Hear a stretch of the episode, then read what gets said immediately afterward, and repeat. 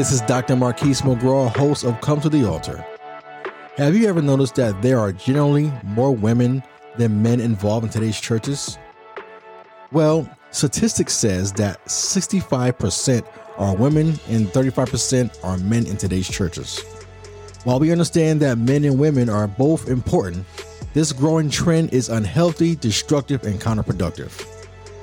Although there is a crisis of a lack of men in today's churches, the absence of men and families is an opportunity for the church to step up and grow strong, godly men who will mentor others.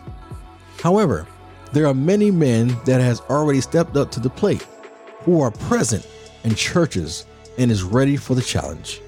Along the way, every man needs a band of brothers who are accomplishing something great together.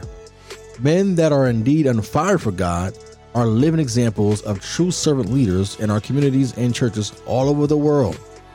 So, men, let's change that narrative that it's more women than men in the church. Alter your way of thinking. I pray and declare that God will restore our fathers, our sons, our nephews, our brothers, and our uncles back to the church. God bless.